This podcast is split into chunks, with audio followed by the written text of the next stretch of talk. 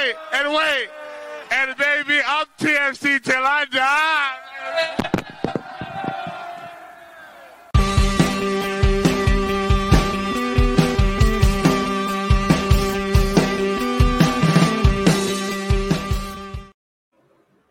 As I've said before, money doesn't necessarily buy you happiness, but those who say that didn't have their club owners buy them a Federico Bernardeschi and a Lorenzo Insigne. Welcome to this week's episode of Toronto Till I Die. Uh, you're with your hosts, uh, Mike Newell. Jeffrey P. Nesker is back in the saddle. And uh, Mike Zig is away this week, but we do have an amazing uh, substitute appearance by Chris Fung uh, from Waking the Red uh, joining us this week. Gents, how you doing? How was your weekend? Uh, basking in that 2 0 away win glow. Good weekend. I mean, we're both Arsenal fans, so our Saturday was uh, pretty exceptional, Mike. Uh, thanks for asking. Uh, looking forward to uh, not uh, tr- trying not to get too disenfranchised by the insane amount of people that are going to be at BMO for both games this coming week with the CNE and all of that and all of that stuff. How how you doing, buddy? Yeah, I'm good. Uh, weekend was great. Obviously, a 2 0 win is great. Uh, I mean, look, Man United also won, uh, which is nice, but there's still a tire fire. Um, they're about to pay 100 million pounds for another winger. Uh, so great. Um, and, uh, but I was at, funny enough, at the CNE and uh, by Weather stage on Friday. I saw Metric mm. and Interpol live. Uh, oh, nice! That was a fa- just fantastic night. Great views of both the stadium and the CNE. Uh, but yes, I do also agree with you. Wednesday and Sunday are going to be a madhouse trying to get in and out of uh, that space. Uh, but Chris, yeah. uh, how was your weekend? What did you get up to uh, other than uh, you know seeing your your team go top of the table uh, in a two 0 away win? I've actually got to confess. So I'm a bit behind on some of the games. I, I caught up on the TFC game. On Saturday, I was getting married. So that. Oh, kind of oh congratulations. congratulations. Welcome to the club, buddy. Thank you. Thank you. And uh, so I'm, I'm getting caught up on Arsenal. I actually didn't know the result, but I kind of heard they won. No one, everyone spoiled it. Um, Because I feel like, ooh, uh, we yeah. should probably say yeah, yeah. First, it's, it's totally all right. Um, but I'm doing fantastic. I'm it's an honor and privilege to be on the show and thank you so much. So yes. uh, very excited to be here with you two esteemed gentlemen and i had a fantastic weekend. No complaints whatsoever. Awesome, awesome. well i mean you can't or, or your or your or your now uh, yeah, spouse is going yeah, to you can't track you down. Now. that's yeah yeah, yeah. Spe- speaking of chris just to give him a little introduction he's uh he's one of the new blood at uh, wtr and uh, despite the fact that he doesn't want to take my idea for what to call his analysis column or his Twitter handle, um, he is bringing the heat at WTR in the grand tradition of the Ollie Platts and the Charlie O'Connor Clarks. He's become the the trusted voice on tactics, and it's going. You're in for a treat today because he's uh, he's written some really, really, really in depth pieces uh, on how TFC's playing. Uh, with you know, sort of bringing it into the wider perspective of soccer tactics, and we're going to have a great time picking his brain today. And I encourage everybody in the chat to uh, to bring the questions. Um, but uh, let's get let's get moving, Mike, because I know you've also got a rundown before we. Start. Yeah, absolutely, absolutely. Uh, and, and gents, let's let's just jump right into it. Obviously, we talked a little bit uh, about this on the Tunnel Club, but a two 0 away win at Charlotte. Uh, look, a team that you got to catch, a team that you can now put behind you a little bit. And look, the first half, not much to talk about there. A little bit of a snoozer uh, in terms of uh, and look, I, I, think we talked about it. You know, just the idea that a weather delay can sometimes do that uh, to teams when you're yeah, ready to go. I was about to mention, top. yeah, yeah, and then all of a sudden you have to wait an hour and a bit and then play both teams. But man, those adjustments at halftime really made a difference uh, for Toronto FC. Uh, I wanted to throw it to you guys just in terms of before we sort of get into the individual bits there on the runaround. I just want to get mm. your general impressions on those changes that Bob Bradley made and sort of what you saw in terms of an encouraging away performance from TFC. Go ahead, Chris. Um, I think one of the big things that I noticed that was encouraging was he did move Lorenzo to the middle. So he did play a bit of that number 10 role, which was excellent. Um, what we saw was a bit of a midfield imbalance. We had Bradley at the back with Kerr and Nelson as eights. So it wasn't quite coming off. Neither one of them were like awful by any means, but I think you did lose a bit of that ball progression. Both of them are more wingers that kind of carry the ball forward, but they're not as kind of present with their progressive passing, knowing how to really disrupt with the press. So there's a couple like some things in there that I'm sure we'll get to a bit later, but that big that one switch to kind of get Lorenzo more central, huge. Yeah. Um, but like otherwise, it, it, was it was a good game. Like there's still a heavy reliance on Italians, as we saw. Mm. Like some amazing moments that I'm sure we'll get to. I don't want to get too much into the segment, but some Absolutely. fantastic moments. And then I think the other thing is uh, defensively, there's a couple things that I noticed that we'll probably get into that you know we might want to watch out for in future matches. That if you've got that keen eye, you probably as a coach you'll see some weaknesses back there that we might need to shore up. Absolutely. Love it, love it. I got to apologize to Robert Sarah. I was trying to pin your uh, your comment, and I actually blocked you for five minutes. So I'm very, very sorry about that. but I'm a little, I'm a little bit out of practice. Um, first things first. Uh, I don't know if you caught it, but Berna and Lorenzo are on the team of the week for Week 27 for MLS. So congratulations all around.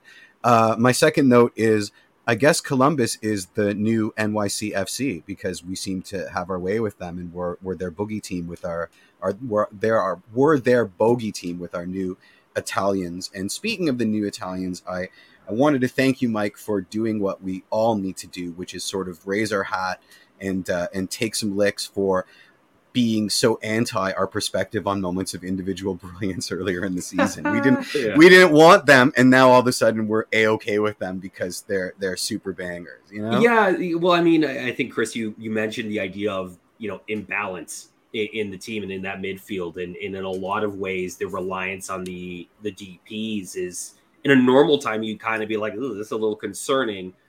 But sometimes it's actually nice to sit back and enjoy the nice things that you get.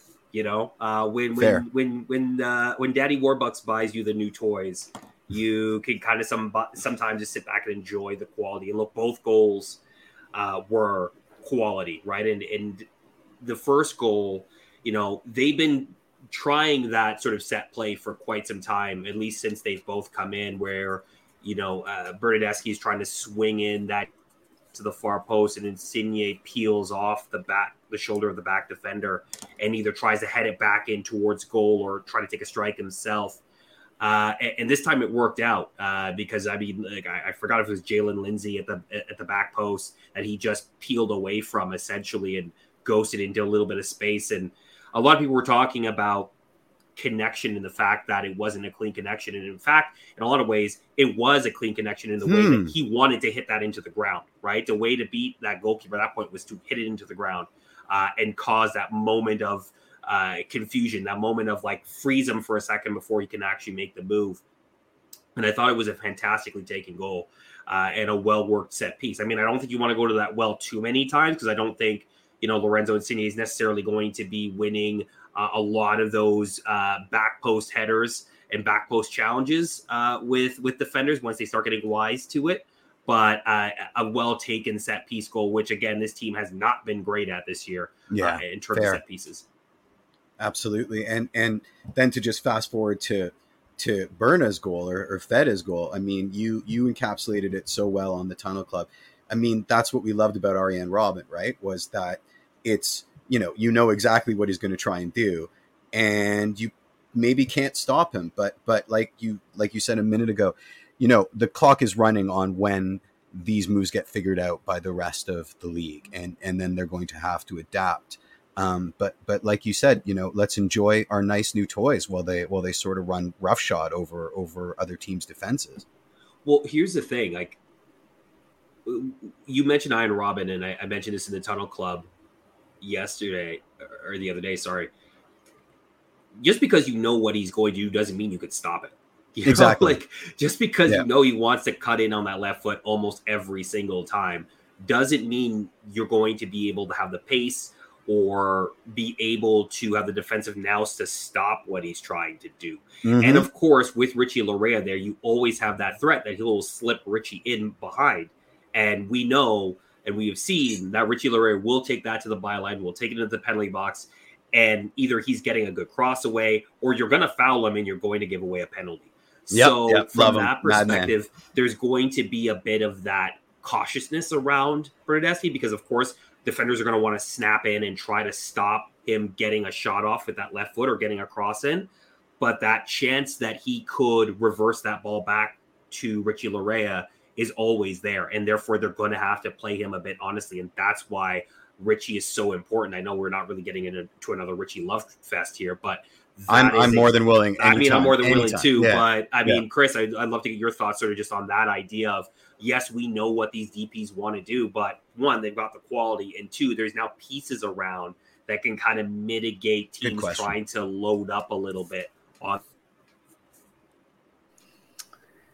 Uh, great point, Mike. So I, I think it's interesting because not often do you have two wingers that both like to cut in on their preferred feet. Sometimes you like to have a bit of a balance where you've got uh, one that likes to cut in, one that plays a bit more to the outside, or one that cuts in but immediately makes a pass and maybe kind of makes another run that kind of overlaps his fullback. For so sure. You, you have a bit more variety sometimes in the way that your wingers set up, but in the way that MLS is, they like to kind of force us into certain positions with their DP rules. So we're left in a situation where um, we have two wingers that like to cut inside a lot. And there's nothing wrong with that. As you just said, is those overlapping runs are very key. And in certain instances, you can actually cut in a bit, but then cut back in outside. So we haven't quite seen that as much from either of our wingers. They tend to kind of drift in a lot more. But over time, you can get those overlapping and underlapping runs, which become quite frequent in many of the top teams. I also mm-hmm. did notice that Burn in the last match didn't use Richie on those overlapping runs as much against Charlotte. And I think a big piece of that is actually not having Osorio in the team. So when you have Osorio there, there's another third person with that interplay between the three of them where you get those moving passing triangles that you really don't see as much yeah. of, especially with Mac out of the lineup as well on that right side to balance things out. So Absolutely. Really, to answer your question, nothing wrong with it. I think a transformational coach over time will allow players to do that because it's what they're good at. Why force them to do something else? But then the secondary part is if you have a system that's going to be good enough to generate chances, you're not going to rely on them as heavily as you are right now. And I wonder, yeah, and I wonder just to just a, a quick side note, just in regards to sort of those passing triangles that you were talking about. Obviously, on that sort of right-handed side, you're going to have Berna and um, Richie, and generally Osorio likes to drift out to that right-hand side. But on the left, we're starting to see that a little bit with Lorenzo Insigne, obviously Criscito, who we're going to talk about in a second, and now Jaden Nelson. Now, obviously, Jaden isn't the progressive passing sort of player that Mac is, but you're seeing these small incremental improvements in Jaden when he's playing in that role. And I'm wondering what you're seeing in terms of sort of that the things that we have been kind of harsh on with Jaden this season decision making, you know, just knowing when to drop the ball off and when to make runs into space you know, basically being more effective without the ball. Um, what are you seeing in those moments in terms of those passing triangles on that left hand side? So quickly, I'm just going to apologize for my cat. If anyone else in the audience, oh, I haven't, no. I haven't heard the meowing, but no, but no worry, all good. all good. She's there. Um, okay, so for um, it's a it's a great point. I've seen tremendous growth in Jaden's game, and it's it's a Thank lot you. of the little things that a lot of people might not be noticing. Is he perfect? Hell no. Like, there's a no. lot of things he can improve on. I actually find when he's in tight pockets of space, he actually combines extremely well with Insigne and Criscito on that left hand yes. side. So if it's a quick movement where he runs and does a one touch pass, great. As soon as he's given a lot more space and time to think, that's where he can run into some trouble and try to mm. do too mm. much. So, one of the things that TFC lacked before the Italians came was that ability to quickly receive a ball know exactly like you do a quick scan of who's behind you and quickly turn up field. Jaden's great at that. He is mm. very, very good at understanding that there's no one on him. He can quickly turn the ball and turn your transitional kind of building out phase directly into attack. What he then struggles with is after he's made that move, he tries to go through two or three people. And that's yeah, when the defense yeah. collapses in on him and strips him of the ball, or he makes a bad pass. So if he can kind of hmm. work on those aspects of, of his game, you're seeing that Insigne and Criscito don't just bypass him on every single play. They actually try to involve him a bit more in the, the interplay. So hmm. I think as he improves, we're going to see a bit more of that. But it's that decision making when he has a bit more time and space. That's the next step for Jayden Nelson. Yeah, it, I mean, correct me if I'm wrong, but isn't that like sort of the standard with players that are prodigies and excel at the youth level? Is that they can do that, and so their sort of default setting is to try that, but unfortunately, they're at a level where they're not going to get away with it. They're going to be held honest, and and and Jaden needs to get it out of his system. I think you're absolutely right, Jeff. Like you've hit the nail on the head. But I think what he does with that information and how he decides to take that next leap is kind of where we need to see the improvement. Otherwise, he's right. always going to be what he is now. So if he can't mm. take that information and progress, then he'll just be stuck exactly as the player he is now. But we've seen him make improvements already. So who's to say he can't make those improvements? There? And that's who's to say, of, yeah. Yeah. And that's where I was going to come in. Sort of like we have seen him progress this year. He's 19 years old, right? This is really the first time that he is getting significant extended runs into the team. Like we've seen him before at the senior level, but it's been little spurts here and there, right? Little yep. little nuggets, little tastes here and there. Now he's getting an extended run of the team, and I think he will take that and grow into 2023. Now, of course, things can happen in the offseason. There has been interest from Europe. I don't know if he's really ready for that step yet. But mm-hmm. you know, if if he is back in 2023, you know, I, I think they found a piece that can be a, a really good uh, sort of role player to come off the bench or spot start for Mac in those moments where either he needs a break or you know you need something a little bit different because his first step on the ball might be the fastest in MLS. Like when he hmm. when he can get the ball and get his first step away, he can ghost by just about any defender in the league or any midfielder in the league. And that is something that a lot of teams in MLS do not have. And do you mind if I jump in? No, go for no, it. No, please. I, I, think I think what you're saying is exactly correct, Mike. Like you've captured you and Jeff uh, kind of the Jaden situation perfectly. Uh, when I did some analysis earlier on just for Federico Bernardeschi's like progressive carries and passes, looking at his stats throughout the years, it's quite interesting. Obviously, MLS isn't comparable to Serie A, but Jaden Nelson ranks very, very highly on progressive dribbles which kind of speaks to exactly what you're saying is his ability to just take the ball and dribble it through in a progressive way of like more than 10 yards up the field is pretty hmm. exceptional. He was like over 95th percentile against his peers in the MLS at the same position. Second thing, Jaden Nelson's not a central midfielder.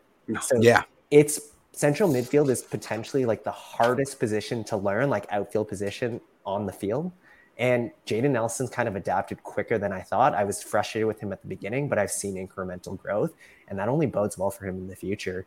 As like maybe his role isn't out on the wing, maybe he is going to be a central midfielder, and that's even better for us. Well, remember, Bob yeah. Bradley has a history of taking these wingers um, and, and, making them into really good central midfielders. Sure I'm does. now forgetting uh, the name of the player from who was at Sporting Kansas City, brought into LAFC and made him into not quite an MLS All Star, uh, but made him into a, a, really good sort of progressive ball carrying midfielder. And now his name is slipping my mind. Yeah, uh, no, we'll just call him Player X. Yeah, yeah, I, but I, I, can yeah. visualize him and I can't remember his name right now. It will pop into me like the third segment. Well, but here the the okay, go ahead. No, no, go ahead. Finish your thought. Um, no, there's a lot of people in the comments that are talking about, uh, you know, Jaden Nelson uh, can do well at a mid-table Super League uh, Eredivisie club, um, and then counter. You know, he's here to stay as a great tool in the box off the bench. If you're, let's play Jaden's agent. Is it too early for him to go to Europe at 19 right now? Depends on what uh, agent you got. if you want agent who wants fees and wants him to move and get paid, then you may be looking at a move to Europe. That's a bad agent, though. well, is it though? Yeah. Right, because an agent's job is to maximize value for their client, right? And if that's it, fair, if, that's if fair. The, maximizing that value means going to Europe, then you go to Europe. That said, uh, my opinion is that he should stay in MLS for a couple more years. I think we're seeing uh, the migration of young MLS players go over to Europe and kind of not not completely fail, but struggle to get. I mean, mm-hmm. like everybody's looking for the next Alfonso Davies. Well, Alfonso Davies is a unicorn, a unicorn. for a yeah, reason, yeah. right? Yeah. Not all of these guys are going to go off and become stars right away. It will take them time, and they will make mistakes. And the one thing about Europe is when you go there and you and you don't quite hit the ground running, you can be left in the pecking order real quick, uh, and yep. you can be forgotten about and shipped around. And the next thing you know, it's a couple of years later and you haven't really progressed as a player and you're back in MLS now, kind of almost Yep, at yep. the starting blocks. So I actually think it would benefit Jaden to stay in MLS, continue to develop under Bob Bradley. You're learning with Lorenzo Insigne and Federico Bernardeschi and Domenico Criscito on your side potentially of the pitch. I, I, to me, it's like, are you really going to go to Belgium and get better? I, I, I, I don't know. I, that, that's Yeah. my, that's how I see it. That's fair. That's fair. Uh, everybody wants to talk about the Criscito nutmeg. Let's Do we have anything to say about it besides how filthy it was? No, just fire. Just like you know, I saw it, and I, you know, when you see something really good and you let out an involuntary, huh? Like that's what Mhm. I did. I let out an involuntary, huh? As it happened, because it was just, it, it's not just that it was a nutmeg. It was the casual filth of the way he did it, because he set him up for it. You could see him set Mhm. him up for it, and he just, as soon as he opened up his legs, like bye. Like, and it was, Yeah. and and again, like we know these guys are quality. We know they're top level players. Um, but to see it in MLS is still a rarity for the most Yep. part, right? You you don't see that much skill check in that kind of way uh, in MLS, and just to see that from a guy who, and again, I've thrown my hands up on this show. You know, I was doubting whether or not it made sense to sign a 35 year old left back. Um, but hey, he has absolutely proven me wrong, and I am more than happy to be wrong uh, about Mhm. his performances because he has been an eight out of ten just about every week uh, that he has Yep. played for TFC. One hundred percent. What about you, Chris? What do you think of that that mag? The, the, for, the nutmeg was incredible. I think I actually, in order to get caught up of the game this morning, I woke up at six. So I was just Mm-hmm. in bed, kind of watching the replay, and uh, I I think I woke up my now wife. it was just like I, I did a like like whoa like did you Yeah, yeah, you yeah, could see yeah. him kind of progressing one way and he and he watched the defender kind of close him down and he just knew like he didn't even he barely even looked and he just kind of slid it kind of back foot through his legs and went around him it was it was that was probably my favorite moment in the game even though it didn't lead directly to a goal it almost did Well, it almost is. It That's, almost the, did. that's the Yeah, it crazy part, almost right? did. Because in the Yeah, end, yeah. he ends up getting by the defender once he nutmegs him anyway, wins the ball back, and then puts in a fantastic cross. That, Just uh, beautiful. that Berna almost puts into the corner. Though some people said the camera angle was a little weird and looked like it was going to probably. I thought it might hit the post. I didn't actually think it was going to go in. Um, but of Yeah, course, yeah, yeah. Fuchs cleared it, so it doesn't really matter. But eh, you know, the fact that he can do that and then put in that kind of ball, I mean, Yeah. I, I, I- value signing in terms of being able to get that essentially as a throw-in for the Lorenzo Insigne deal. He he's Mhm. just been incredible. Like for me, I think you said eight out of ten on most on most days. I think he's been, actually been, and I might get flamed for this, but I think he's actually been our best signing in terms of consistency.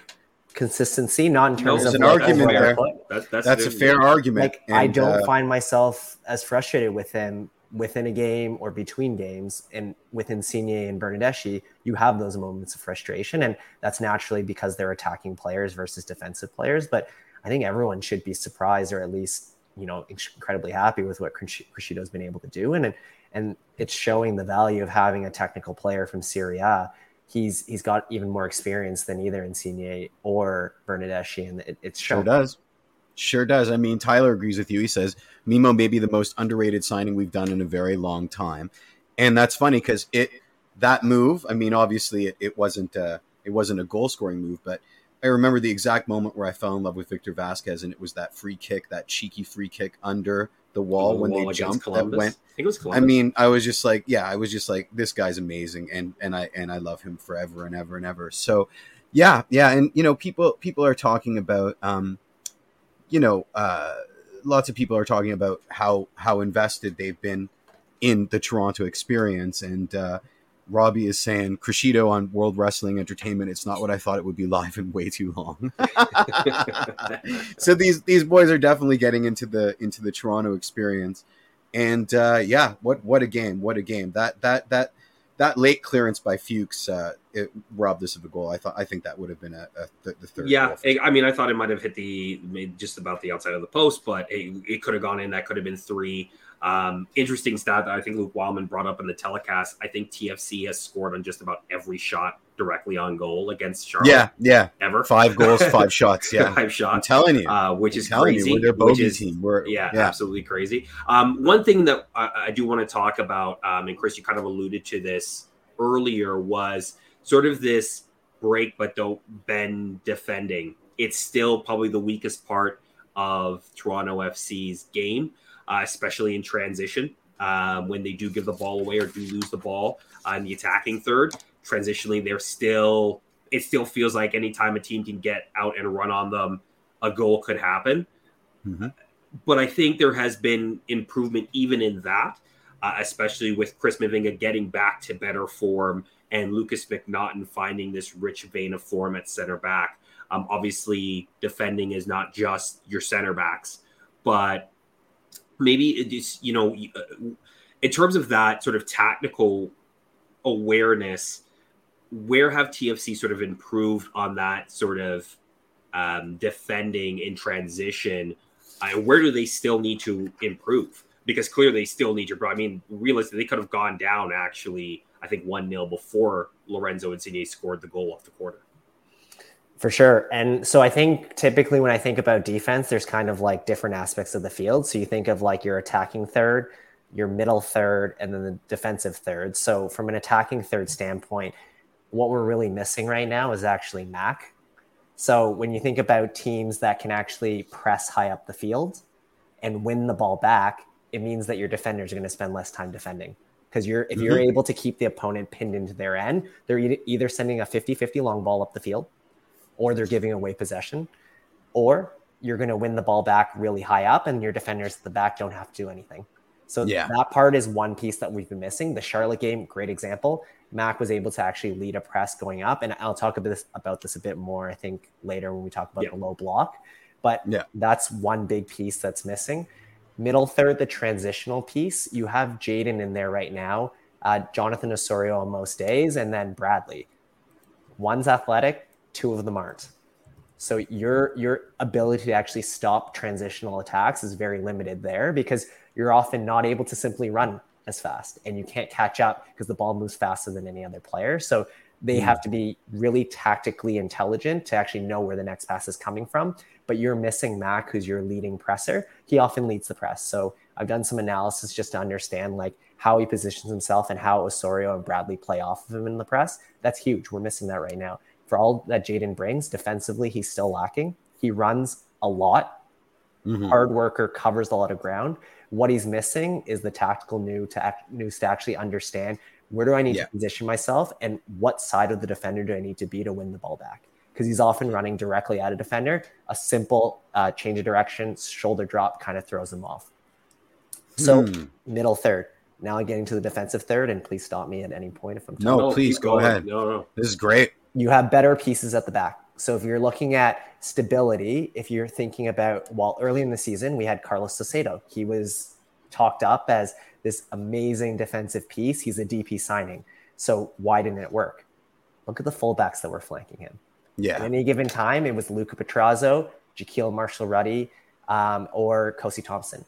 A lot of them don't have actual experience playing at the MLS, MLS level or better, uh, or they're new, completely new to that role altogether. So there's no stability around you. Salcedo, Mavinga, and all these players that used to be better defenders than they were, or at least came as better defenders to us from another team or in past TFC Mhm. seasons, we saw them falling apart because there's no defensive structure because they're trying to do the job of the fullback, trying to cover the gaps that they're vacating, but also trying to do the job of the center back. And they're getting stretched incredibly, like not even like positionally. Like if you actually look at part of their map, you probably Yeah. would have seen them drifting out wide more. No, yeah. not, which Oh, left yeah. It, it looks like you're playing a back three when you're not actually playing a back three at times, right? Like it was Yeah. it was yeah. weird to look at it in the early part of the season, and that's why you know I felt like the criticisms of Carlos Salcedo were a little harsh because yes, he made mistakes. Don't get me wrong; like he wasn't necessarily a DP center back, you know, in terms of what you would think a DP would be. But he was left to dry a lot. Exactly. Times, um, Exactly. By what was happening around him in terms of his teammates' positioning. Yeah, one hundred percent. Um, uh, what do you call it? Will Will Dunn is talking about uh, because that's next up on the on the rundown, so we might as well get it in there. Also, the stats show that Bono doesn't collect crosses very well at all. Um, do you? I mean, you've got it written here. Bono bounce back. Obviously, that was a redemption game for for Alexander Bono, and and got got the clean sheet. Um, what are your impressions moving forward? I'm not talking about whether we can, you know, magically heal Westberg or buy 18 goalkeepers. I'm more talking about, you know, are we protecting Bones better now? Yeah, I mean, yes, to a certain extent, yes, we are protecting him better, and it goes to sort of what Chris just mentioned in terms of that ability to hang on to the ball in the attacking in mid thirds, right? Like if you can hang on to the ball, less shots he needs to take, right? At, at one point during this season, Alex Bono had the lead league in saves and the league leagues, I think, on shots attempted on goal. Uh, mm-hmm. you know, in terms of that, that has pretty dramatically dropped. Like I think he's now, I think, fourth in that category. So that yeah. means that that's a pretty significant drop in terms of having other goalkeepers be able to pass you at that at that rate. So clearly he has to face less shots, which is good. Look, it, we talked about it last week on the podcast. The issue with Alex Bono, I don't think, is that he is a terrible goalkeeper. I think he's just he has these clangers in him. Every every once in a while, you feel like, do you have confidence in him to not have a clanger? And and the, right now, it doesn't feel like the, the answer is no. You, you just don't mm-hmm. feel like you have the confidence in him to say like I know that if I pass the ball back to you and you will distribute it well, I am you know if I if I'm a defender, I'm I'm you know he's maybe taking on a long shot distance. Do I feel comfortable that he is going to be able to handle this in the right way? Uh, and that, to me, that's a no. Um, statistically, I think that it might bear a little bit differently. It's I think statistically he's having the best technically season he's ever had from a goalkeeping perspective, but that's also because these are probably the most shots he's ever had to face in a single season. So it's kind of one half of the other, right? Like it's it, it's not all on him because obviously defensively, you know, they're allowing a lot of and a lot of clean looks too, right? It's mm-hmm. a, you know even going back to Miami to the to the Miami game, right? The second goal was a collapse in team defending off a set piece. Uh, where yep. he basically gets hung out to dry, um, and, and uh, the and the goal scorer gets essentially a free run at goal. So there's that, but I mean, you I think we've talked the goalkeeping situation to death. They do need to upgrade in that position next season. Uh, but for the rest of the season, I think you're riding with bones until you either don't make the playoffs or you're going into the playoffs. And 100%. Maybe at that 100%. point, Bob has to make a decision on whether or not he sticks with Bono. But I, I mean, I can't. I really don't see a situation right now where Bono's not the number one. Oh yeah, so without question, without question. So so let's get into it. Um, uh, because you've got playoff push mixed mixed up in here, and I, I suppose we'll discuss playoff push.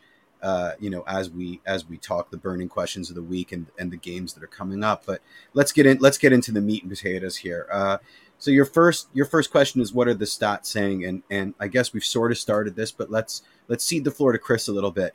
Um, how is TFC doing since the new signings have come in? Okay. There, do you mind if I backtrack on just like two really quick? No. Things? Oh my God. That's what we do. That's what we do. Completely agreed with Mike. I think mm-hmm. with Bones, it's you. You kind of got to live with the mistakes for the time being, and I know that's painful for any TFC fan to hear, but goalkeepers make mistakes. His his kind of goalkeeping gaffes are probably more glaring than others, especially in a playoff uh, push that we're making. The other problem he has, he's awful at distribution. He cannot pass awful. the ball, and I think the worst I've ever seen. Yeah, yeah.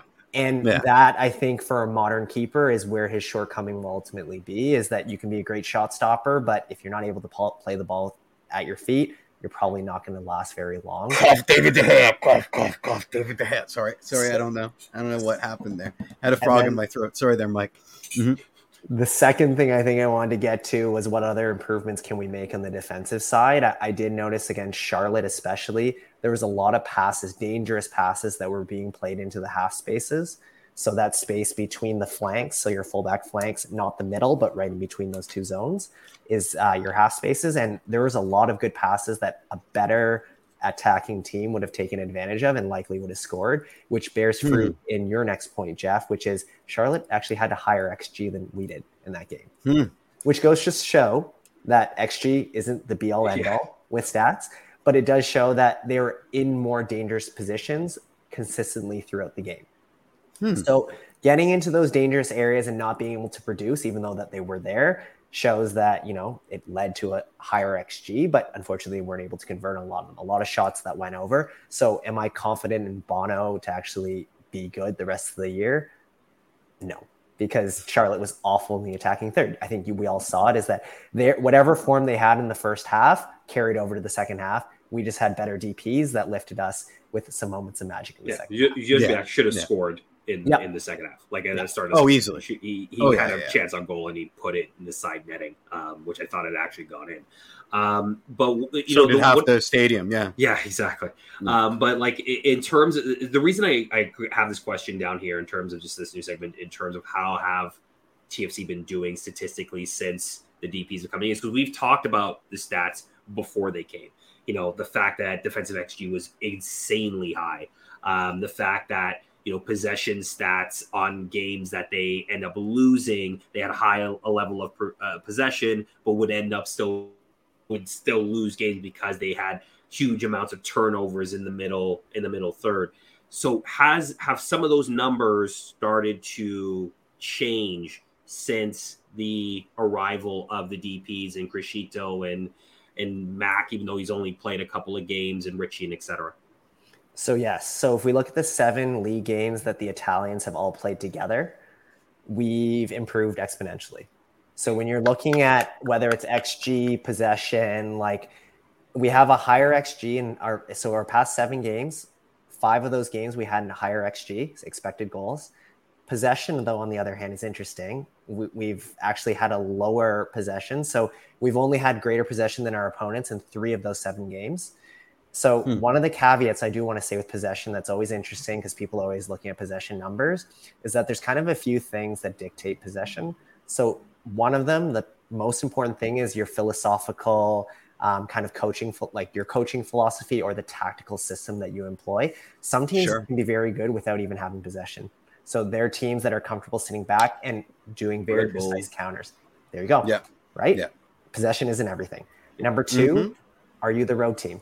because typically if you're on the road you mm. might concede possession to your opponents more fre- frequently just because the nature of home road splits unless you're man wow. city the third thing and this is probably a reason why we had sometimes had higher possession than other teams despite being weaker before the italians came is if you have an early lead so if yeah. you're a team that has an early lead you're typically not going to or at least not always going to shove shove it to your opponents and just kind of take the sword down their throat and just 100% dominate possession, right? You're going to be patient. You're going to kind of sit back a bit more. You don't need to chase the game as much. You're going to force the other team to actually do that. And that's what we saw with TFC earlier. Like I remember the Seattle Sounders game.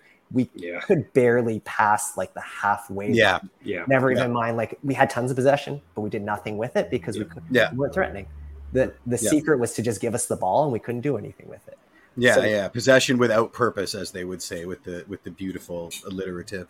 Um, yeah, yeah. So it's fair to say that our possession stats were skewed in the first half of the season by the fact that we were chasing games, so teams just let us have the ball.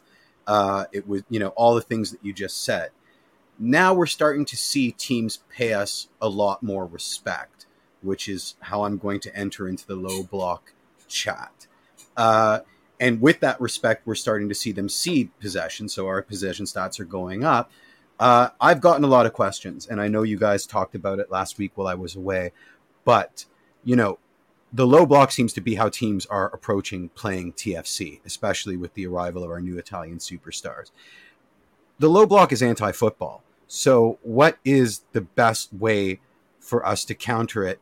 With the obvious caveat being score first, and, then, and then they've got to chase the game, right? I mean, that's that's the easiest way to beat the low block. So I've had this question so many times. I've actually written articles for Arsenal, Toronto SC now, Amazing. Team Canada. So all three of those, if same thing comes up, how do you deal with the low block? It's kind of, and if I 100% knew the answer, I'd probably be a soccer coach. But of course, at least I've learned a lot from diving into video of teams that often face low blocks. There's a great video from I think it's Tifo that talks about some of the key ways. It misses some things in terms of how you can break down a low block, but it kind of highlights a bit of the summary. And I know Okay. last on last week's pod um, that you guys did talk about just quicker passing, more midfield movement. That is one of the key ways. But some of the other ways are shots from distance. We do that a lot. If you're thinking about Criscito. Yeah. Yeah. Insigne or Bernardeschi. Quick switches of play. We are seeing that more often. We have we weren't able to do that as well before, but with Insigne, Criscito, and Bernardeschi, sometimes they'll completely bypass the midfield and just swing a They ball switch over. to each other. Exactly. Yeah. Yeah. Yeah. But there's it tactically, if there's a lot of defenders drifting over to your side, someone's going to be open far out. So if you Very can true. actually make that quick switch of play, you can easily transition into offense. So I, I want to interject for one second before I forget. So, some people, myself included, would look at Criscito or sorry, uh, uh, Bernardeschi and, and Insigne completely bypassing the midfield as a lack of respect or trust in the players. We've heard that often, you know, the, that sort of knee jerk reaction that, like, well, look, they're just playing with each other. It, that means that they hate Jaden Nelson or that they don't want to play with Jonathan Osorio or Michael Bradley or whatever the knee jerk reaction. It's interesting what you're saying that it may actually be more tactical than personal. And I think that that's important to harp on. Sorry for interjecting, but I want to say it louder for the people in the back, myself especially. It may have nothing to do with with respect here or there. They may love Kosi Thompson, but it could just be their desire to quickly change because they're playing against a low block. That's a very interesting point. And that's exactly it, Jeff, is that the low block is designed to congest the middle and give you the flanks.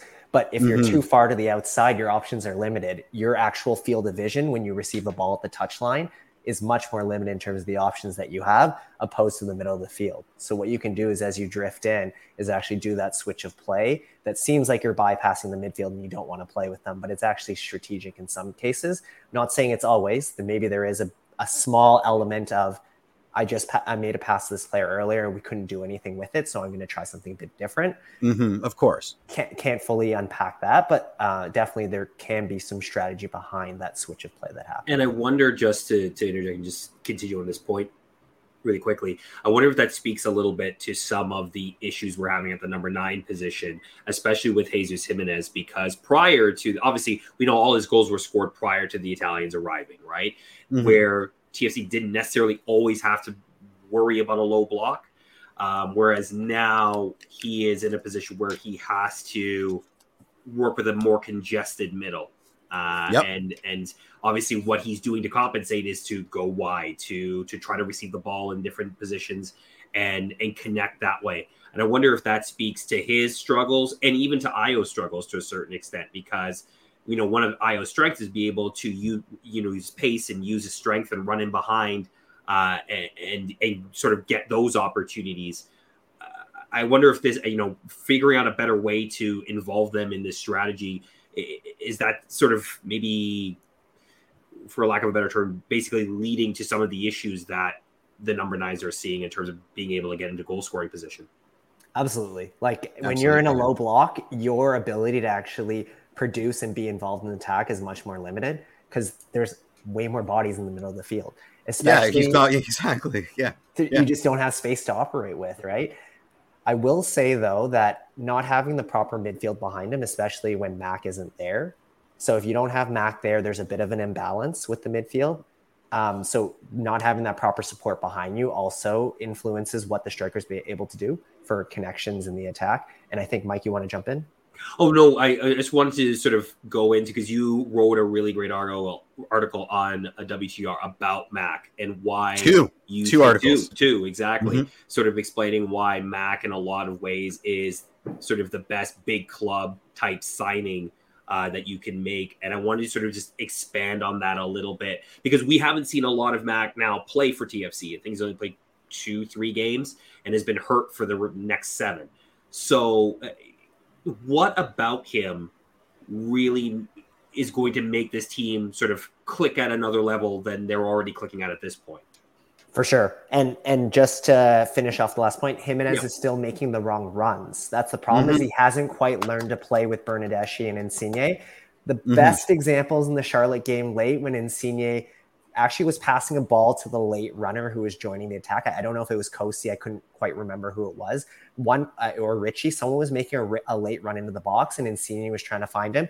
It actually hit off Jimenez's knee because he ran into Yep. the path Yeah. of Yep, the other yep. player. Right. And you Yeah, could see yeah. Insigne throw up his arms in the air. Is that Jimenez isn't still isn't making the right runs and Yeah, where yeah. he needs to be. So if he can work on that and get away from some of the bad habits he developed when we were in that rough patch, I think hopefully he'll things will even out for him.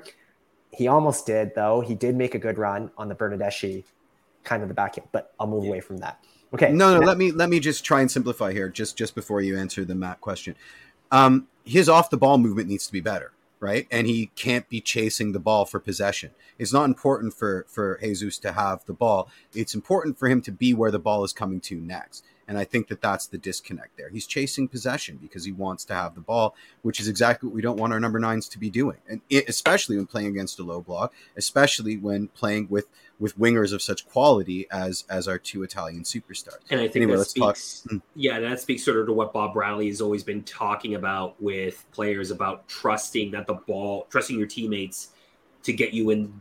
The ball will end up in the right spots if you trust your teammates to do what they need to do. And I can kind of Exactly. understand where Jesus Jimenez is. He wants a goal, right? It's been forever since he wants. And he's a goal scorer. That's how goal scorers think. And they thrive and they live off being able to score goals. And when you're not scoring goals, you're going to try to find the ball to get yourself in a position to just get a goal. Um, and he might be. I would argue that he might have scored five if he had just made stupid Lewandowski runs to be on the end of of the delicious crosses he's getting True. served, as opposed to trying to play like an extra mi- attacking midfielder. But you know, that, Very that's just me. Very yeah, true. yeah. Um, but Mac, Mac, yeah. And Yeah. and on Ayo, just because I see it coming up in the chat a lot. Oh he's- yeah, it's, he's it's coming up like crazy. on the end of some some runs. So it's actually that if Jimenez is making those runs, he's probably converting on more of those chances, like the Jimenez 100%. early in the season. Ayo is just not at the same level as Jesus is when they're at their best.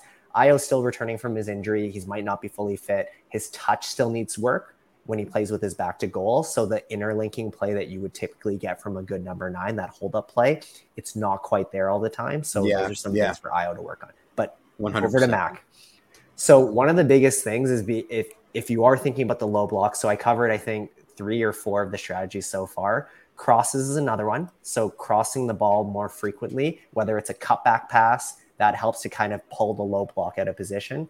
Um, the other one is low driven crosses. Liverpool do this a lot. So what they'll actually do is they don't have players who are kind of your traditional target men that can head a ball in. If you have those low driven crosses that are happening earlier from further back on the field, your quicker players can actually run onto them and just get a quick touch with their foot or their head and drive it in instead of having to out jump a defender.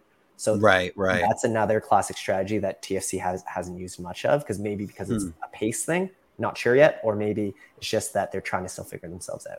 So Sure. I, I do think the last one is actually one that most videos don't cover. But if you can press really well and thinking about Mac, and you can win the ball up quickly up like upfield, you're able to actually catch the defense out of position when they can't get into their low block quickly. So if you're making those getting the ball back and you have a direct plan of attack that's very precise and quick, easy offense, instant offense. Liverpool does it to a T. Uh, Dortmund does it very well too. There's many teams that press to actually get out of like the issue of a low block. That's aside from just scoring early. So Hmm. really for Mac pressing, that's probably the biggest one. Progressive passing, another big one. His ability to interplay with Insigne, Osorio, Bradley, literally anyone on the field is is a big missing piece. He's the most athletic, natural central central midfielder that we have.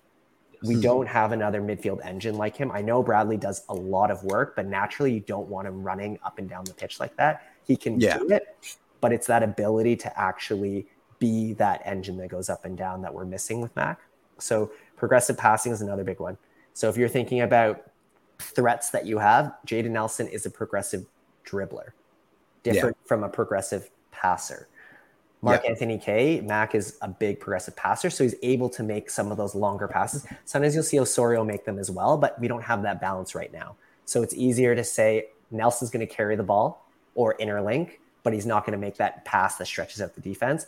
On the right Mhm. side, there's a bit more variety, which is why you're actually seeing Bernardeschi get a little bit more freedom because when Osorio's playing and he also has Rich, Richie overlapping and supporting him, Yeah. Dynamic of the the trident is it's more dynamic on the left Yeah, it sure is. A bit. So if we're thinking about Mac, the other thing that he brings is also his defensive presence.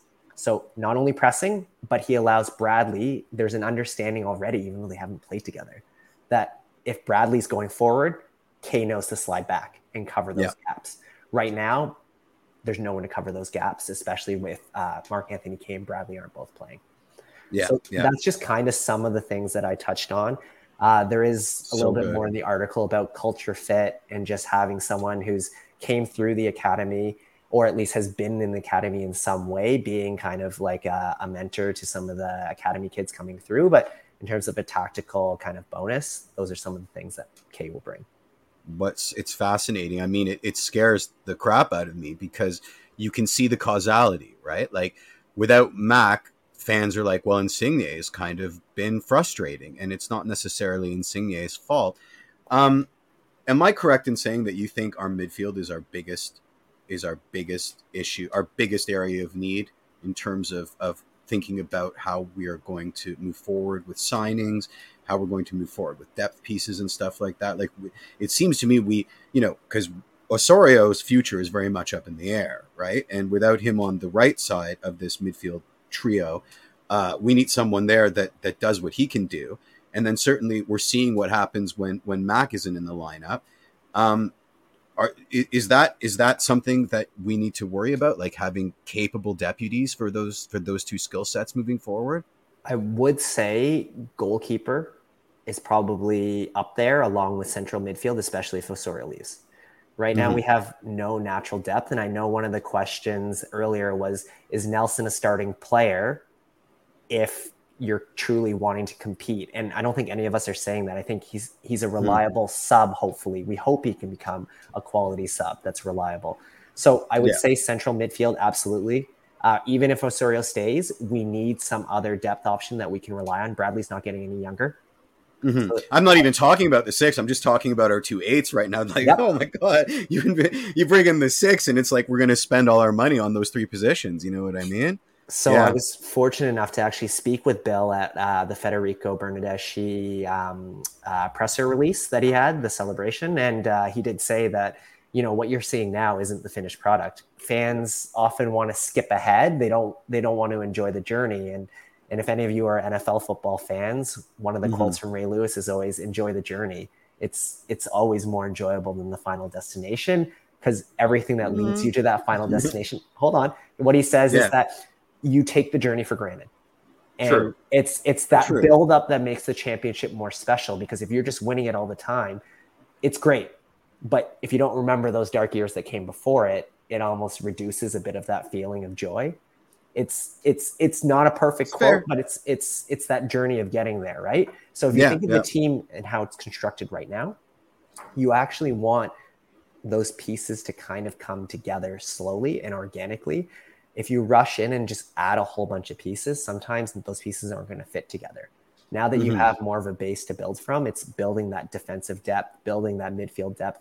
Who's your number one winger behind Bernardeschi and Insigne if they get injured or if they can't Mhm. go 90 minutes, right? So those are some of the things that are popping up. We're very fortunate right now that they've stayed healthy and been able to play 90 for most games, but I, I think we need to build that depth going forward. And if Osorio leaves, then central midfield goes to the top of the list.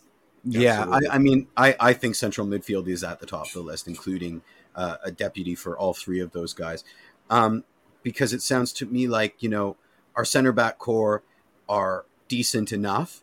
You know, obviously they could be better, but not having depth pieces there, you know, because because without without putting too fine a point on it, you know, Jaden's doomed if we play against a low block unless he can figure out how not to dribble because that's the worst thing you can do in a, in a congested midfield is try to dribble through 18 guys. Um, so if that if he doesn't get that out of his system, then he can't play as our number eight while we're while we're defending a low block because there's a liability out there, or while we're attacking a low block because he's a liability out there. Um, Just signing Golo Yes. Kanté and everything's fine. he's been on that forever and ever and ever and ever. Um, I don't. I, I just. I, I am trying to absorb all of this multitude of of information. And and uh, Mike, what what's your question? You got a yeah, my me? mine is is sort of, and you're getting into it a little bit, Chris. It's Another article that you wrote was a uh, was around sort of short term sort of gratification over long term pragmatism and long term building. And I think on shows like ours that are fan driven, um, that that we hear a lot from the fan base, You know, like there is always this why isn't it happening and why isn't it happening right now? Like why What a good like question. When, when Jeff, when you say something like Lorenzo Insigne for some people is disappointing, it blows my mind. Does he have like four goals in seven games? Like he's for eh, extrapolate that over a season, he's winning an MVP. Maybe the Yeah. Oh, him is the guy playing on the other side of the field. So Mhm. you know, from from that perspective, I totally get that because if people can cast their minds back to 2015 and the night that we clinched the playoff spot, the emotion of finally getting there after all these years of getting it wrong and being the screw ups and right like you enjoy that journey i i guess i wonder from that article you know what would sort of be the things that tfc fans should be kind of cognizant of in terms of this slower build towards what we hope will become an all conquering It's great. That's a great question. Um, I think with the slower builds, just appreciate what you're seeing right now. Like playoffs or not, we're getting to see some of the most talented players in the world playing for TFC right now. And I Mhm. know it's a direct contradiction to like sports in general. Sports are meant to be immediate gratification for fans. I want to see a win. There's a direct outcome. Soccer's a little bit different because there's a draw, but you know, Yeah. it's either a win or loss in most scenarios. And sometimes a draw, people take that as a loss. But um, I would say that's kind of the biggest piece is just enjoy what you're seeing right now, playoffs or not. There was so much, not damage, but like so much that we couldn't get through, like adversity that we faced in the beginning of the season. That I think a lot of people's expectations, the worst thing that could have ever happened to Toronto FC was announcing the Insigne signing before the season started because he wasn't joining Mhm. until July. People's expectations shot through the roof they, you'd hear a lot of uh, fan um, comments around this isn't a rebuild. If you sign Insigne, you're trying to win right now. But the big challenge is uh, really thinking about Insigne didn't come until July. Mhm.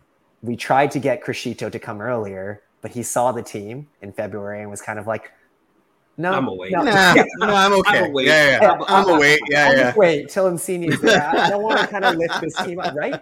But who wants, Yep, who wants yep. to play with this group? Even though you know Insigne is coming, it's Mhm. hard to bring players over when you don't have those star names to attract other players. It's just Mm, that's a very, very good point because somebody said on Twitter, "You're about to see Bernardeschi become the best recruiter in the in the history of TFC." Because you know he's so outspoken, he's doing all the interviews, talking about you know all, all of his friends are, are are making inquiries. One of the things that always drives me crazy um, when we start talking about the team, especially when we're in like such a public rebuild, is a lot of takes are like, well, you know, we'll be great. All we need is like five more midfielders, two CBs, a goalkeeper, three number nines, and I'm like, well, And that's they all not going have to be happen. And they all have to be in in, the, in a have to be single transfer window, and yet we're having a really informed conversation here, and I'm getting kind of the same vibes, which is like, you know, we're not really going to be world beaters or have any any any attempt at being a world beater until we cover this depth piece, until we cover that depth piece. This it's not about the starting eleven, so in a way, it's kind of a spin on the same language, which is this team needs work, and we ain't there yet. Now, I'm not so worried about who fills in on the wings for Lorenzo and Bernardeschi when they go down because there is nobody that can fill in for them on the wings, right? That's kind of the way it is. So, so you know, it's a JMR, it's a you know, more in Shaffelburg situation, but there are guys on the team that can play on the wing, Jaden Nelson included. Um, but I am worried about this midfield if we don't, you know, because we because I mean we've just spent an hour talking about how much we've missed Mark-Anthony Kaye, and it's just the the faint whisper of Mark-Anthony Kaye since we've only seen him playing a TFC shirt for for a couple games. Um, we're you know I have faith that we're going to.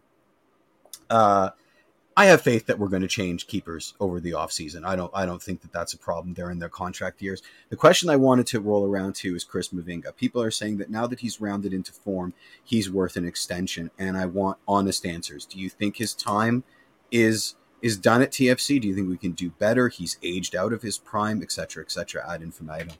Ooh, So- Chris, you want to take that first?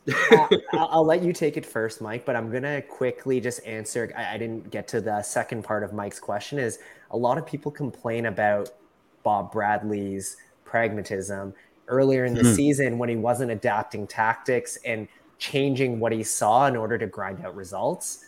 And I think that short term pragmatism, or at least what I'd hope to see, is you think about the long term. Players need to get used to the formation you want to play. He played the 4 3 3 a lot. There's, I know people don't like this, but there's muscle memory, there's understanding and developing that chemistry with players. They're not perfect pieces, but that's what he was trying to do, or at least that's what I think he was trying to do. And he wasn't trying to change that and alter it too much because he understood I agree. a lot of kids that can only absorb so much. I'd rather get them set up to support Insigne and Bernardeschi and Criscito when they come instead of Mhm. getting them to just grind out results and play uh, anti-football and low blocks for every and develop game. bad Yeah. habits such as Jesus Jimenez has, for example, and and Ayo Akinola. I completely agree with you one hundred if, percent. you, if you're And- listening to the podcast version, you can't see me shaking my head vigorously or nodding my Mm-hmm. head vigorously because that's exactly what Chris Armas did. Right? Mhm. It is he's tried to put in a system, it didn't work. Then he tried to save his job by playing pragmatically, and that didn't work. And that Yep. set us up down the road for a terrible 2021, right? So Yeah, yeah, you know, I, I get it. I there were a lot of sort of Bob Bradley. Does he know what he's doing? Is this the right hire? You know, like yes, he's the right hire. it's not Mhm, even close. You know, we were all calling for this at the end of last year when we knew there was a chance that he could potentially be leaving LAFC. It made Oh, yeah. sense to bring him in. And you talk about a long build, and, and Jeff is. We just have to look back to recent TFC history to show that patience pays off right? Yep. When we went into 2015, the team scored a lot of goals. It conceded a ton of goals. And Mm-hmm. slowly over the next couple of years, they inserted those pieces at center back, at midfield. The crowning piece being Victor Vázquez. That put you yep, over one hundred percent. So, one yes, hundred it- percent. look, they may get to the playoffs this year, and, and I will call that a bit of a smokescreen season, as 2019 to me was a bit of a smokescreen season Sure, where sure. you get to the playoffs and everybody's going to remember you made the playoffs. Great, but there's actually things that you need to continue to build on, and I think that's what we kind of missed out on in 2019. So Yep, just keep yep. that in mind, guys. If the build is still coming, you're going to find MLS veterans that you can get as free agents to come into this team, and they can actually probably push you to that next level. Right? You don't necessarily need to go out and get them all from Europe and spend ridiculous amount of TAM's money on these guys, right? So just keep that in Yep. mind. And then Sure, sure. hopefully, what we see with Bob Bradley, which is most of my tactics articles, is that he learns over time. Once the Mhm. system is there, once the muscle memory and uh, kind of innate understanding of the system is there, we're going to shift to a bit more of that like pragmatism to grind out results when we have the lead or we're in a tight game. But Yeah. uh, I think, Jeff, for your other question on Mavinga, it's really tough to say. We don't, I don't think at least that we have another natural left footed center back on the team. So if you like to build up the back, you typically like to have that balance of one right Yeah, true. one left footer, Great right? point. Great So- point. Yes, ideally, like I know Mavinga doesn't have the organizational skills that can kind of be that commanding presence at the back that's organizing everyone and being that final stopper that's communicating to everyone. Bradley usually takes a lot of that onus of kind of directing traffic and positioning people. Ideally, you Sure want does. that further back too for your back line. Criscito's actually fulfilling that role, just FYI, Mhm. as a left Yep, back. yep. But uh, if you can find someone else who's left footed, commanding presence, organizer, not a DP salary, then by all means, like if they want to come to TFC, sign me up. Um, Yeah. But if you can't find anyone better and Mavinga is not going to require a DP salary, I think you can make the case for keeping Mavinga around on maybe Wow. a shorter term, like two to three year deal. It's it's hard to find left footers. Like Yeah, yeah. You're not. That's not wrong. You're one hundred percent right. Yeah, to me, it's all just comes down to how much, right? Yeah. Like if, if the money's Mhm. right, yeah, of course you can keep him. Um, and and whether he's a starter or can again accept sometimes a depth role where he may not start every game because fitness has been an issue with him and injuries have been an issue with Sure him. has. Yeah. Uh, you know, if he can accept that he's going to have a bit of a rotational role within uh, that sort of back four and the money's right, yeah, of course, I, I think you still have there's still value in him, uh, and and he can still give you great performances as you're starting to see down the stretch when he's playing with better players. Absolutely, absolutely. Um, so just to wrap it up, Yeah, because we've gone an hour, like like nobody's know, business. just- we just yeah, burnt gone by. burnt through it. Uh, we certainly have to have you back on, Chris, and, and everyone is saying it. So so you uh, you definitely passed your your your Toronto Till I Die audition as I knew you would. Absolutely. Your So your background game uh, is unbelievable. Um, Before we close out, uh, uh, oh, oh, no, no, let's do your burning questions, Mike, and then I'll do my final. Yeah, yeah, questions. yeah. We'll just do these uh, burning questions in from uh, the audience this week. Uh, so uh, Aziz, uh, I hope I'm pronouncing it right. Uh, 5677 on Twitter just asked, how big is Wednesday's match against LA? If they don't pick up three points, is it game over for the playoffs? Uh, gents, I'll, I'll, I'll start with you, Jeff. What do you think um, in terms of Wednesday's match? Listen, the playoffs will be fun, but it's not like we're the Seattle Sounders, where if we miss the playoffs, it's the first time we've done it in the history of our of our of our time in MLS. Right? There's not. We've missed the playoffs lots of times, so you know it's two years in a row. It's not great, but considering the state of this team, considering this up and down season, uh, you know, it, it, it's a, it's it's nothing to me. So so. I see this Wednesday match against LA as a big one because of the people that are coming back to BMO after such a long time away. I'm talking about Victor Vázquez. I'm talking about Mark Delgado. I'm talking about Raheem Edwards, and I'm talking about the Greg father. Um, regardless of any hurt feelings, regardless of, of, of the like, they deserve a hero's welcome. And I'm going to be really upset if I hear even one boo emanating from the crowd when they show up. It's Even if it's for Eric Zavaleta? Because Because I noticed you. I keep forgetting. I keep forgetting that, that Zavaleta's Zavaleta. there, and I don't mean to do that. I don't mean to contribute to the I Zavaleta know, I know. hate train. Uh, they all deserve a sta- they all deserve their flowers, and uh, and I hope they get them, and I hope that there isn't any short sighted people in the crowd that that that go the opposite direction because I think it's entirely unfair. Um, yeah, so you know, uh, playoffs are nice uh, in terms of the of the actual. You know, if they don't get the win, we have to win at least five. Is that right, Chris? We have to we have to take at least five three pointers in remaining games to even have a snowball's chance in hell of making the playoffs. I believe I read that somewhere. So this is definitely one of them. Yeah. I, I think I think what it is is if we win five of the next seven, we have a thirty-five percent chance of finishing finishing seventh, and it's still a thirty-five percent chance of finishing sixth. But if we win six of six, it goes. We have a forty-eight percent chance of finishing fifth, and a thirty percent chance of finishing. Well, we've got one sixth. of those seven because there's only six games left. So Yeah, yeah, yeah. we've gotten off to a good start Yeah. that. We've gotten off to a good start. So- So yeah, So, It's Chris, a what do you game. think? It's a big game because if we only win four of our last six, I think it's we only have a twenty-two percent chance of finishing seventh. So that's bad. if it's playoffs is your barometer, which I guess it is for most of us still, it's I, I Mhm. think we, we can't afford to lose this game. It's also one of the few games we have at home. None of them are going to be easy. No, Yep. very Montreal, Miami, LA Galaxy. Yeah. All of them I think are playoff teams if last I checked. I don't know Mhm. about the true. Galaxy. Yes. Uh, Galaxy, yes, because they won last night. Okay. yeah, they won. Yeah, so they're they're on the bubble, but like they're higher up on the Yeah, Western they did us. They are. did us a solid uh, beating New England last night. Um, I'll. I'll, I'll jump this one up just because we're on the LA Galaxy train and talking about that match. Uh, this one's from me. How will you remember Greg Vanney as he makes his return uh, to BMO Field on Wednesday night? Uh, so, Chris, I'll start with you. I, I honestly have to give it to Vanny for building our academy. Like I think before he came in, the actual infrastructure, just even having a defined system for them to learn in and building up kind of the coaching staff around it, the facilities, he kind of led us through a lot of that transformation.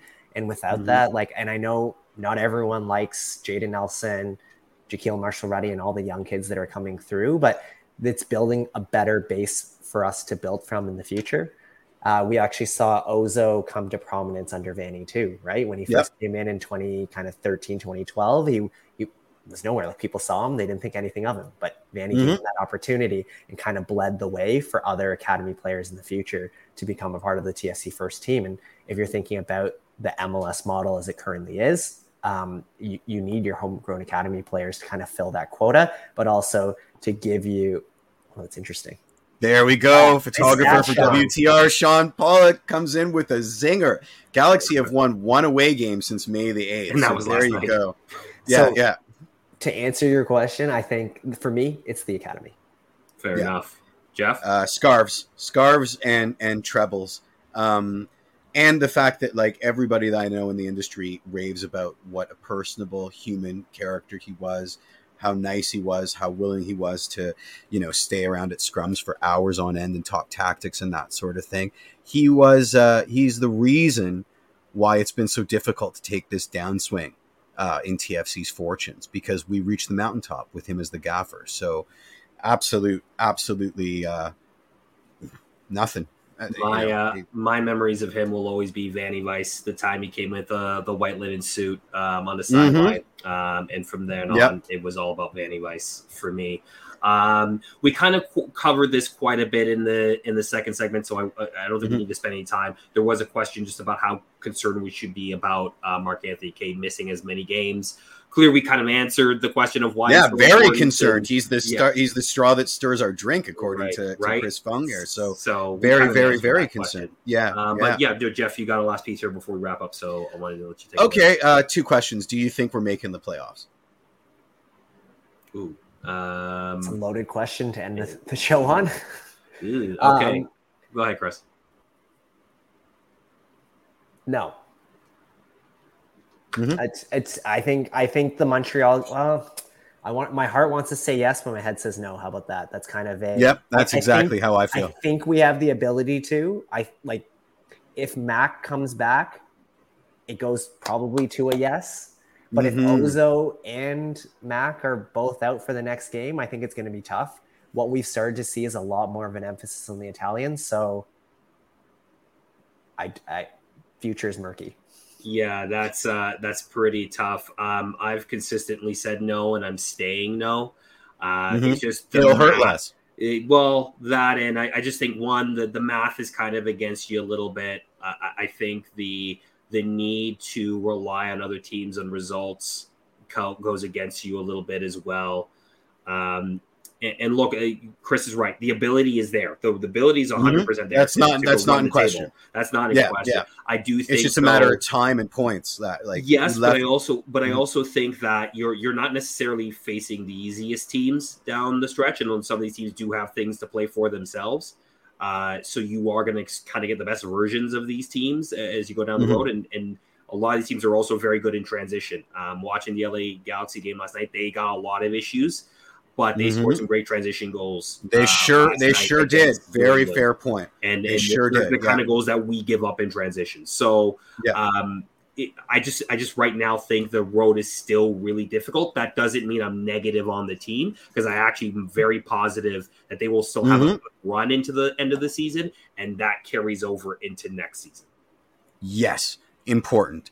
Uh, one was a point. Uh, I think it's still on free preview, but Molinaro's one-on-one interview with Greg Vanney on TFC Mm. Republic is an essential bit of reading. He's quite honest about. He's very proud that the kids got uh, got an extended run at the beginning half of the season, but he's pretty honest that you know he's like a lot of them weren't ready for for that kind of those kind of minutes in MLS, and they may never be. But you know he was he was proud to see that happen. I'll end on this because it's come up like crazy. Uh, is uh, uh, hold on, I'm just reading the uh, not pandering. Gotcha. Uh, who would you spend? Who who? What kind of player would you spend TFC's remaining D- DP spot on? This question comes up every single week, and it will Every- keep it's come coming up up. Four Until it's hundred I thousand answered this, I times on think, the like chat. four different ways. So if Osorio leaves, central midfielder. If A number eight, pure number eight. If he doesn't leave, or for whatever reason Jimenez can't find his form for the rest of the year, that's a much more difficult answer because you can go either way. Either you're number nine, you can find someone who's not DP level that hopefully will produce better than Jesus, or you can Mhm. find a midfielder who's not DP level that can maybe not produce at the same level as Osorio, but gives you very good value and you don't Mhm. need to spend a DP slot on them. So it's either central midfielder striker. It really depends what goes on in the offseason and the rest of the way here. So pure pure number eight is what you would suggest to replace Osorio if he leaves. Yes, because Bob Bradley, we know he wants to play that 4 3 3. Gotcha, Mikey. N'Golo Kanté. I've already answered this question. I've already answered this question. Cesc Fabregas. Pay, No, give he's him not the team Italian ownership. enough. Yeah. Yeah, no, Yeah, no, yeah, just, yeah, go- Just, just go get the midfielder that does everything. He's a free agent at the end of the season. Go for it. Why not? What do you got to lose? Um, Far- no, but in, in all seriousness, Chris answered what I was going to. Oh, Chris' answer is perfect, but Right, it's perfect. to you, me- you either if Oso stays, then you know what you can do with that DP. If he doesn't, then you're going to have to find somebody who can kind of fill that, whether it's with a DP spot or not, which is Yeah. going to be really hard to do. Um, but again, if you could go get N'Golo Kanté, go get the guy who can do everything, who can win the ball and progress the ball and and can score goals for you as well. can he play on turf and can he play three games a week in Miami Heat? That's that's something we got to worry about. I would like to Listen, out. the thing that when, whenever I hear this question, I think back to a discussion we had on this show maybe a month ago, maybe less, which was when Berna and Jimenez were arguing over that penalty kick, and someone was saying, "Well, you know." Jimenez ain't, isn't isn't getting that PK because he's not a DP. It occurs to me that when we have two DP wingers, we may be stuck in a situation where we can't get away with a non DP striker just because the egos are too big, and we got to have an equal ego at the front of the trident. Again, Chris's answer was perfect. I'm just spitballing here, but that's something that I consistently come up with when I'm asked this question is that maybe we need that kind of, you know, because DPs are weird and, and MLS is weird with this this DP tag. And we saw it when when Bradley gave up his DP tag uh, for the betterment of the club. He lost a bit of his of his of his weight in the locker room. He got it back, but he lost a bit of it. Uh, and I'm just wondering if you know we may have we may be stuck into a DP number nine because of our DP wingers. That's my that's my stake on the situation. Fair, fair, Yeah, like fair. Like All right, right. I am going to prepare for uh, the queue up to the to the exit. Mike, why don't you Sure. take us out? Chris, it was a, it was such a pleasure, man. We got to have you back. This was unbelievable. This was a hell of a discussion. Absolutely, Chris. Can we tell the uh, tell listeners where they can find you on all the socials and where you're writing? Uh, they can find me on Waking the Red. I'm a writer there. Um, Jeff would love for my actual uh, work to be called Non Fungible Tactics. It So should be in the future It we should will. be. It Uh, absolutely should be. Go trademark it. My Mhm. Twitter handle is non fungible tact, so it's almost there, but that's all they would allow me to fit on my handle. Uh, one name to keep out for, um, I don't know if we'd sign him on a pre or in the winter, would be someone like a Giacomo uh, Bonaventura on Fiorentina. He's essentially I like that name. So That's a hell of a good name. just one to look out for because we know Bill Manning likes to go onto uh, transfer, Transfer market and look at upcoming free agents. So Oh my goodness! If we sign him, we you saw it here first. Everyone, Yeah. TF, TFC Live, you saw it There here first. There you go. All that's right. where you well, can find me. And it was an absolute pleasure. Thank you so much. For Oh, man, me. Chris, such a amazing. pleasure. It's great to have you on. Uh, we'll be back next week with another Toronto Till I Die. Mike Singh will be back. Uh, Jeff, you will be back. So I think the three Hopefully. of us are back Yeah, yeah. in the Yeah, saddle the Three again. Musketeers. Um, yeah, yeah. so yeah. that's a, that's awesome. Uh, the Tunnel Club will also be back on Thursday after the uh, LA uh, Galaxy game. Uh, myself and Sean will break uh, action down. We'll both be in the South End uh, for that one. It'll be my first live game. I haven't seen the Italians actually play live yet. I know um, it's weird. I know. I, I've, it's been a while. Uh, Jet setter. There. I know, but uh, I will be there. We'll be back Thursday, and we'll also be back uh, after the Montreal game, which is also coming up this weekend. Uh, with a post gamer as well. Uh, as always, if you're listening to this on podcast, please like, subscribe, uh, leave a review if you can. It helps us on the old algorithm and, and beat that old trap. That would be amazing. Uh, but for Jeffrey P. Nesker, for Chris Fung, my name is Mike Newell. Thanks for listening to Toronto Till I Die. We'll see you next week. Cheers, guys. Cheers. And And wait, and wait, and baby, I'm TFC till I die.